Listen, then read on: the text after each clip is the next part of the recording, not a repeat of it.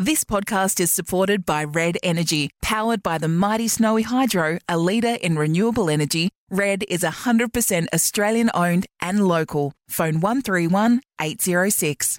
Congratulations! Victoria's housing market has rebounded strongly this year. Hammers were falling once again. Buyer numbers per auction are actually up on last year. Rates, of course, on hold again at 0.25%. National house prices were still rising. A man's home is his castle, and today it goes under the hammer. Welcome to Under the Hammer for Red Energy. Moving house, call local energy retailer Red Energy.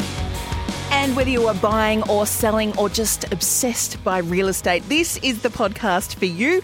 Yes, it's Under the Hammer with Ben Reid and Claire Parks from Ian Reid Buyer and Vendor Advocates. I'm Jane Neild, and we're doing it all thanks to Red Energy. Moving is hard, but switching your electricity and gas is easy. Call Red Energy on 131806. It's my pleasure to welcome Ben Reid to the show. G'day, Jane. And hello, Claire Parks. Hi. okay, so this time last week we were off the back of a long weekend. Things were looking relatively good on the real estate market. So, Ben, we're going to find out about this weekend's results. We are also today going to get some of your tips on how to identify a suburb and a property that will perform for you. Plus, there's a lot of things to consider when it comes to negotiating. And I really hope, Ben and Claire, that you've got some good pointers for us here because negotiating scares me somewhat. Whether it's a business deal or a real estate purchase, I don't know. I'm not sure that we're all great negotiators uh, naturally. I think there's a lot that we could learn. But weekend results, Ben. So tell me about the clearance rates. How did things look on the weekend just gone? So we are now recording this on the 15th of June. Well, the market continues to get good momentum. We had auction numbers go up to 296 for the weekend, which is nearly double the week before, and we've had uh, that progressively go up since really the lockdown or um, the restrictions being eased. The clearance rate was 64%, which is a little bit lower than what, what it has been in the last couple of weeks, but not surprising given double the number of auctions for that clearance rate just to drop off a little bit. But it's still an indication of a reasonably, reasonably balanced market. Fantastic. Okay, so the increase in volume was that more people just deciding, okay, let's go. Things look to be, you know, heading in an upwards direction. Well, if we track it back four weeks ago, was about when the auction numbers, uh, the the level of buyers at auctions became higher, uh, when it was clear that restrictions were starting to ease. So agents and vendors started to set their campaigns. So we will now start to see those types of numbers I'd expect consistently over the next few weeks. Now, Ben, I love a good case study. So tell me about a property that you uh, put under the spotlight on the weekend. Well, we're now starting to see some really good results. By and large, it's a fairly balanced marketplace between buyers and sellers, but we're now starting to see some uh, really gold results if we if we look a little bit closer. We had a sale during the week out in Langwarrin, which is one of the areas that's going to start to pick up in the new housing sector. But this was an established home, quoted seven hundred and twenty to seven hundred and ninety thousand. We had three offers on the home. Most of the or the two offers fell within the range, but we actually sold it for eight hundred and forty thousand. Wow, which was nearly hundred thousand dollars over the next nearest offer. So a good thing to consider here is that while the auction numbers will start to pick up, not every property is suited to an auction. And some of the outer suburbs, you'll get a much better result if you're able to deal with buyers individually, because in this case, there was a big gap between uh, buyer number one and buyer number two. And if it was mm. an auction, it probably would have sold somewhere in the mid sevens, but it sold 840,000. Terrific result. Wow. And what was so great about the property? Why do you think it sort of ticked all the boxes for those three bidders? It was a, a good family home. Uh, had a lot of the mod cons, only sort of five to six years old. There was the buyer was downsizing from a much larger house uh, in a more um, higher priced location. Um, so they saw it as a really good value option for them and suited all their needs. Sounds like all the advice that you've been giving us over the last few weeks. That you know, some buyers can be looking for properties if if they've got that chance to get something that does tick all the boxes, then go for it, go hard. Yeah, it was really great to see it all come together for our vendors too. And do you get surprised when you do actually achieve a price that's so far over what you might have expected? I mean, obviously your clients are really happy, but does it sort of surprise you given the current market at the moment? Well, there's nothing better than a result like that. And, You know, that's what you're really aiming to achieve. And, and when our clients can put an extra seventy, eighty thousand um, dollars in their bank account when they didn't expect it during really challenging times. It's yeah, really satisfying for everyone. And I guess you're trying to make sure that their expectations aren't completely over the top as well. You know, you could have told them a couple of weeks ago, oh, we can do it by a 100 or more plus. I guess you were trying to underplay things maybe and just keep them realistic. But that's what leads to a result like that. It was quoted appropriately. They presented the property beautifully. They applied all the right strategies and, and had that one buyer that was really willing to go that extra mile to secure it. Win win. Now, Claire, I know you were out and about on the weekend, but you actually um, had one crack at a property for one of your clients, but weren't successful. Do you have to sort of take them to the coffee shop afterwards and go, it's okay, there's always next weekend? There must be a little bit of um, reassuring happening when you're unsuccessful bidding. yeah, there can be. And I mean, in this instance, we were approached uh, by this particular client who was after our assistance in helping them to bid on this block of land and in Mitcham, actually. So we came in, we looked at the price quote, we spoke to the agent, we spoke to a couple of other re- uh, real estate agents in that area as well. And it was at that point we kind of put a value or likely selling price between sort of 820 and 850. The client didn't quite have the legs to get into that price bracket, Sure. but we attended nevertheless. And uh, the property sold for eight fifty one, and, and we missed out. But there were five bidders. It was strong. It was competitive. So, yeah, it's a good indication as to what's happening. out of interest, because I do live in that suburb in Mitcham, was it a developer that, bought the, the block, or do you think it was? It actually wasn't. It was bought by a younger couple, probably early thirties, uh, who I believe will like to build their dream family home on. Oh, good to hear. Now, of course, last week we were talking about the introduction of the assistance for people wanting to either build a brand new home or do a renovation around about the $150,000 mark. So the uh, government kicking in $25,000 in that home builder scheme. Did either of you feel as though that affected things, you know, a week and a bit on from that announcement? Have you seen, Ben, people maybe changing strategy to accommodate that? Definitely. We've had a number of inquiries this week from buyers that are now looking at getting into the market for something new. Uh, buyer inquiries right across the board have picked up. Confidence has picked up. So I, I just think, um, yeah, the overarching effect will be positive right across the board. Fantastic. Good to see. COVID update. Of course, we've had more information come down from the Victorian state government, and things are easing up a little bit more, Claire. So we're going to see more and more people at auctions, and uh, sounds like we can get quite a crowd now. Yes, exactly. So some of the neighbours will be able to pop out now as well to have a bit of a look. So so I think from the 21st of June, you can actually have 50 people at an auction. So, Ben, that's got to be good signs for the industry. Definitely allows the agents to put on their show again, and that always helps in securing some more business for them.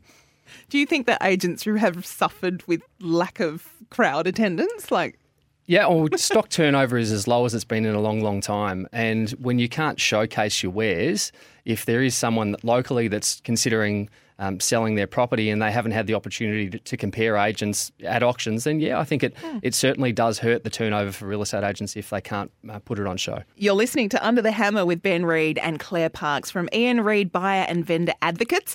Moving house call local energy retailer Red Energy, and we do thank them for their support of this podcast.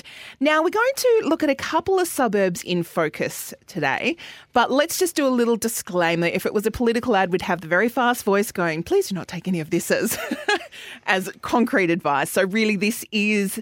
Ben, how do, how, what's your disclaimer? Like, I guess when you're looking at buying property, while we're going to highlight a few suburbs here um, that are more regional and outer suburbs, when, it, when we're looking at investment, our go-to is generally um, the capital cities.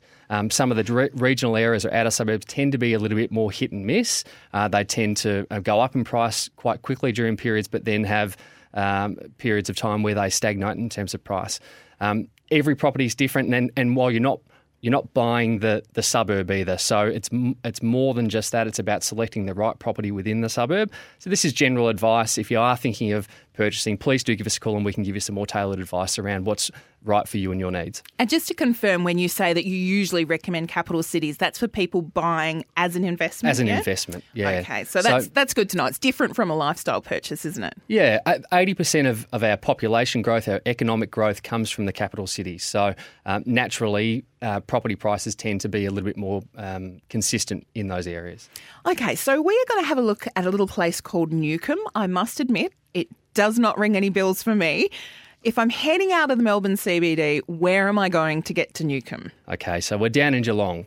Aha. Yeah, very small um, part of Geelong, small suburb in Geelong, right next, next to East Geelong. So it's 78 k's out of the CBD, only 4.5 kilometres from uh, Geelong Central. The median house price in Newcomb is 445,000, so reasonably affordable for uh, most people if they're looking at getting into the marketplace. Interesting that the suburb right next to it, East Geelong, the median house price there is six hundred and fifty thousand. Oh so wow! So big, big, jump just to, to go uh, right across the border there, or the, into the next suburb. Why would that be? Just quickly, what like is it just a name?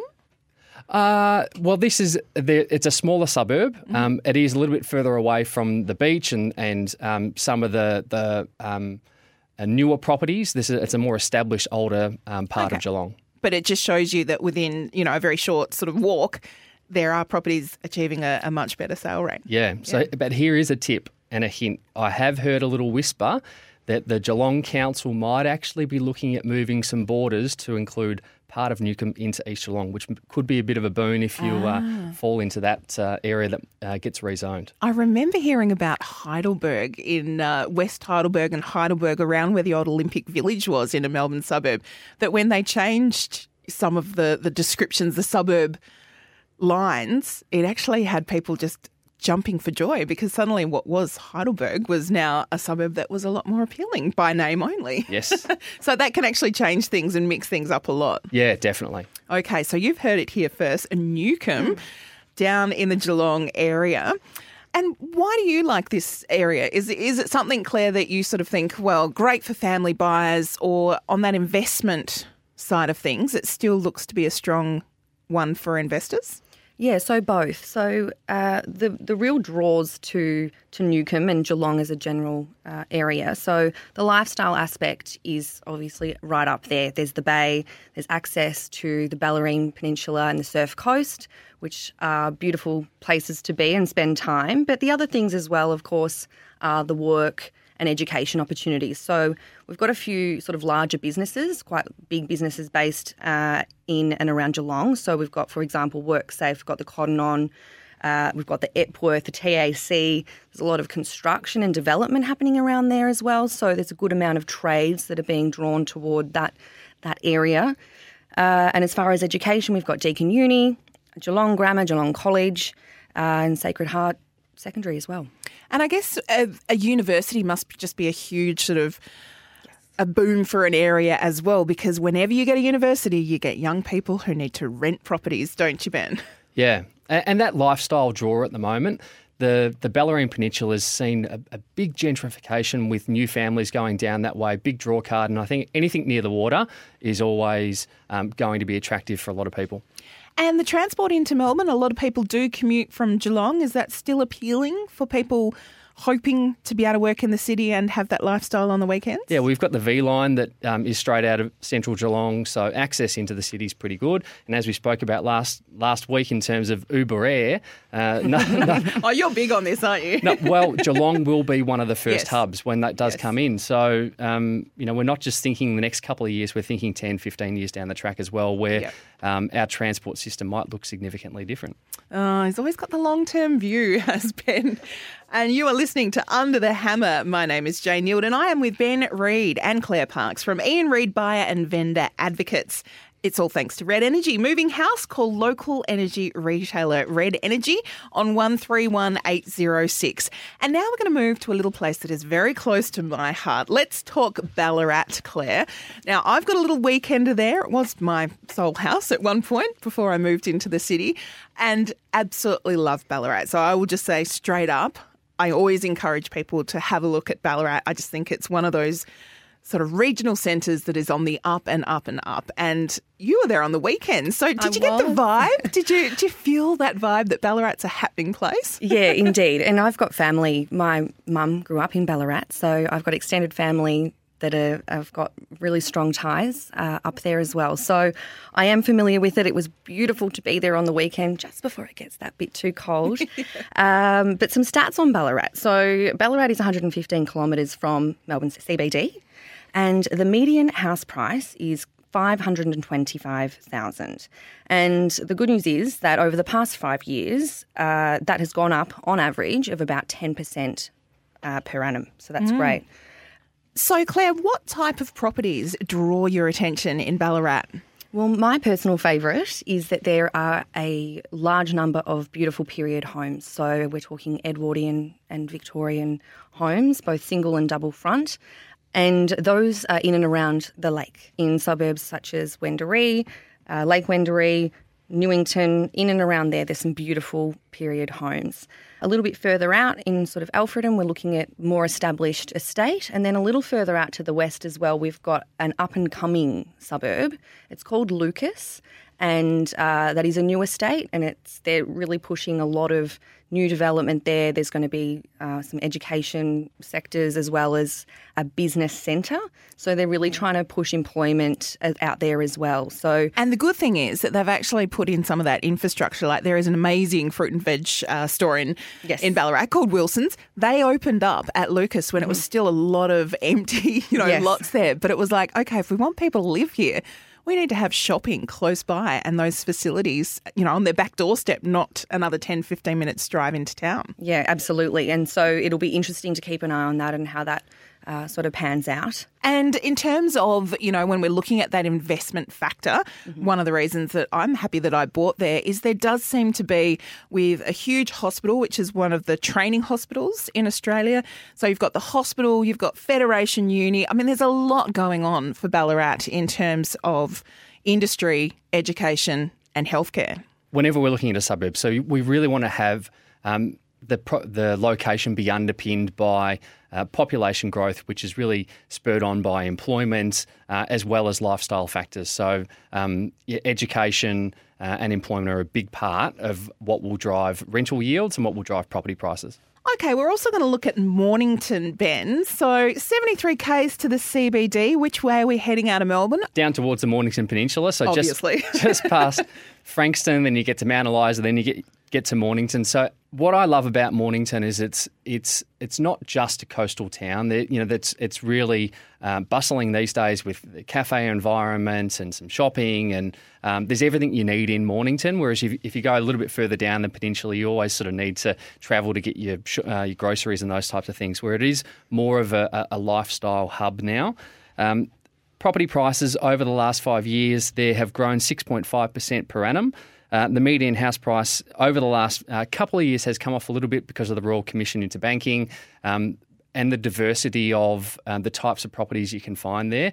Unlike Geelong and Ballarat, where um, the the difference between the lower price properties and the higher price properties isn't as big. In Mornington, you can have a, a $1.5 million townhouse, which is on the water, but then you can have a three bedroom house on a, um, on a good sized block, five to 600,000, which is not too far from some of the more affordable commission housing areas that you can still buy for under 600,000, um, which is still only a couple of Ks from um, the main town, uh, the main street and the beaches. So amongst all of this, you've got really affordable, um, solid housing that's established that is just a stone's throw away from, from some multi million dollar properties. Yeah, in terms of that lifestyle factor, then, like, do people feel comfortable moving into areas that perhaps once were, say, a commission area? I know there's plenty of development and, and those move on and change. And, you know, is it still sort of one of those places where you could put, pick up a little gem, even though right now you might be like, oh, it'd be nice if we're a little bit further that way. But over the years, that is going to pay off. Yeah, and this is an example of one of those suburbs where there has been this gentrification and and um, a lot of the commission housing that was maybe once uh, ha- uh, had a bit of a stigma about it. There's been that transition. Um, still, certainly, there's some pockets that, as in investors, we would look to steer away from, or maybe go that next um, neighbourhood across, um, where you can get something that's not as affected by some of the commission housing, but still has the affordability factor. And what sort of people are looking to invest or perhaps even, you know, invest for their own lifestyle in that area? So we're seeing a lot of young couples moving down there, as well as at the other end of the scale too, the downsizers. And but unlike uh, Ballarat and Geelong, where most people would look to um, live and work in the same area, there's a lot of people that are um, commuting into Melbourne. Um, a lot of tradies, a lot of tech people. Um, plus, the downsizers tend to be the the um, dominant demographic through there. Okay, and draw cards in terms of, I mean, it's not a huge kind of corporate business area, but what sort of things tweak your interest in that market? Yeah, it's more your lifestyle. So we've got some of the best beaches in the world on the Mornington Peninsula, some of the best golf courses in the world, wineries, all those types of things you can um, live in and enjoy is terrific. And, and for the kids growing up by the beach is, is fantastic. Well, so that's three different suburbs, three different areas. So Mornington, Ballarat, and of course Newcomb, where we started down in the Geelong region. So, do people come to you, Claire, and sort of mention a suburb by like? Do they say, "I really want to live here," and then you've got to present them with other options? Do they get fixated on a particular suburb for some reason, and you have to try and sort of convince them that maybe they need to look a little bit outside of that box? Yeah, of course. So oftentimes uh, clients will come to us with something in mind, being a suburb and, and, the kind of property that they would like to live in. And sometimes we do need to look outside of that and explain to these clients why you know, perhaps that they can't get the kind of house that they would like within that suburb uh, due to price or restrictions around that. Uh, and in other times, it could be, well, you know, have you considered this other suburb that could actually suit your lifestyle and needs better? So it is about us understanding that client's brief and what they're after now and into the future, mm. and then tailoring it. So it's what they think might be best is not always. Sometimes it is, and then we go ahead. Other times we, you know, check out other options and explore those further. And of course, that advice is all uh, just general in nature, and you can speak to a professional like Ben or Claire from Ian Reid Buyer and Vendor Advocates if you want more specific advice. You're listening to Under the Hammer. It's all thanks to Red Energy. Moving is hard, but switching your electricity and gas is easy. Call Red Energy on 131 806. Now, I had to uh, bust out a, a, bottle of bubbly on a Friday night uh, last week because two very dear friends of mine back in South Australia finally bought a property. They were looking for 10 to 20 acres in the Adelaide Hills with water, enough to do some small uh, farming. They'd both, you know, sold farms on, on much larger scales. They finally found a property and they finally had a successful bid. There was a lot of nerves involved, and I'd been sort of on the phone from here just going, just go hard, go hard. So negotiating it's not easy.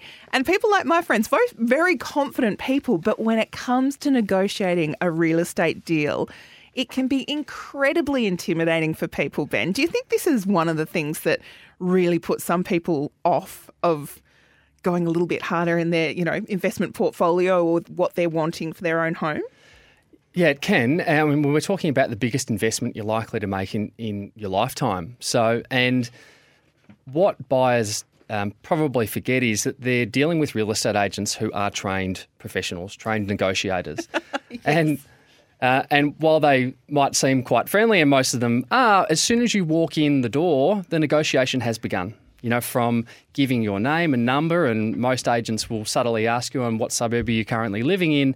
They're they're seeking information that will help them assess where you're at in terms of your buying cycle, um, uh, how much you can potentially pay, and um, and positioning themselves to get as much information from you to uh, get you to pay the most amount of money for their listing. Why am I thinking of a police interrogation unit when you described it like that? But you're right. I mean, there's a lot of information we give off that is not even verbal, isn't it? So, you know, your demeanour when you walk into that first meeting is probably going to tell the agent a lot more about you than you realise. Yeah, for sure. So that's probably our first tip is seek first to understand the position of the vendor or the agent. Try and get as much information as you can without giving away your details, like, oh, I've just sold this or we're working ah. towards a settlement here, because as soon as they know that information, it's like us playing a game of poker.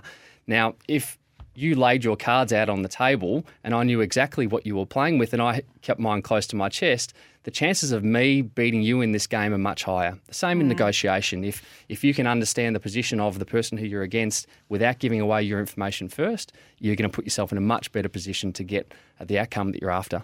So just drilling down into that a little more. So you're saying if I'm looking to buy, I need to work out where the agent's coming from. Like, am I trying to get information? Are they trying to do a quick sale here? Is there a potential reason why this house has gone on the market quickly? Is that the sort of thing you mean? Yes, definitely.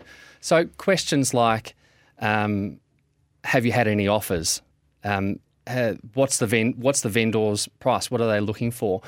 Agents like to talk, and the more questions you can get, you can ask, the more information they'll give you. And sometimes it's information that they maybe shouldn't be giving you um, that will that will give you some small insights that. Uh, let's say, for example, you're pretty flexible on your settlement terms as a purchaser, but the vendor is really looking for a settlement of 60 days because they've gone and already purchased something. Now, you might be able to um, position yourself that you actually want a longer settlement, but come back to that 60 day settlement um, and save a little bit more money. So, if I'm going to make it 60 day settlement, then I can only give you X amount of dollars. Uh, so you use these things as little bargaining tools for later on down the track. Correct. Very good advice. Uh, and of course, when you say disclosing your position, so, you know, if you've just uh, taken a retirement package or you've just sold your mother and father's, you know, previous homes in great suburbs, like don't tell the agent that you cashed up. Is that a short form? Or if you've downsized and you've downsized from a $1.3 million property and this property is in the 900,000s, the agent knows that you've got the cash. It's just a matter of how much can they get out of you. So don't tell them about it. Keep your cards close to your chest and ask lots of questions. Okay, and flexibility, like we just mentioned there with with um, settlement timeframes. Do you find that that's a sticking point, Claire? Like flexibility for people when it comes to I want to be in my house in two months or six months. You know, are people quite fixed on what they want from that?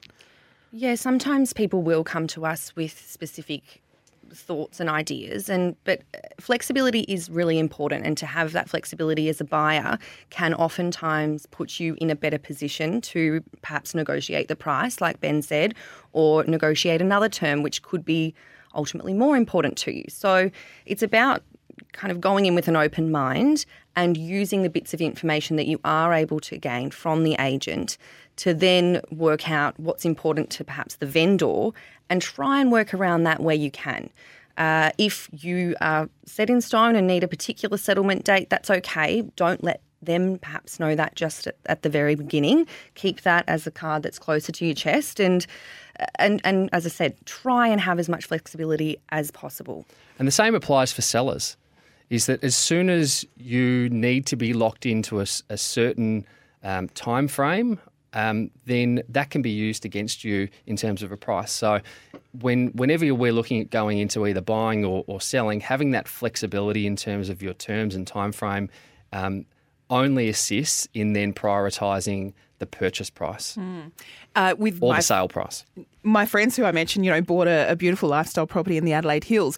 The actual previous owner, who they've they've just made a successful offer to, has horses on the property. So she was really concerned about what do I do with the horses? What if? And they walked in and said, "You can adjust them. You can keep them here. You can." And that flexibility, I'm sure, must have something to do with them being the successful bidders. Yeah, it would. Okay, do we have to act fast? Is speed a good thing here sometimes, Ben? Absolutely. So make sure that you've got all your ducks lined up, that you've had your finances sorted out, number one, that you've um, got a solicitor that you can send the contract to immediately and get some advice on, that you've got a building inspector or a pest inspector that you can go to. You're not relying on the advice or the recommendation of a real estate agent um, to look to that type of um, referral. Um, and then look to act fast because the for a purchaser, time is your is um, a big weapon in your arsenal. If you can get an offer in after week one and and um, it's at a level that the vendor is happy to consider, then all of a sudden you're cutting off a few buyers that might not be prepared and might not be in a position to put forward an offer because you've fast tracked things. Okay, so so like you said, getting everything lined up is only going to help. Yep. Fantastic. Okay, do we have to put anything in writing? Always. Always? okay, well that's that's good clear Where advice. possible, yeah, for sure. So, putting when you're getting everything in line, one of the more powerful ways you can then present that offer is in writing. So, if you can put it on a contract, that's preferable and send that off to the agent. Do it yourself. Don't have the agent sign up the offer for you. Sign it up yourself and send it on in or hand it over.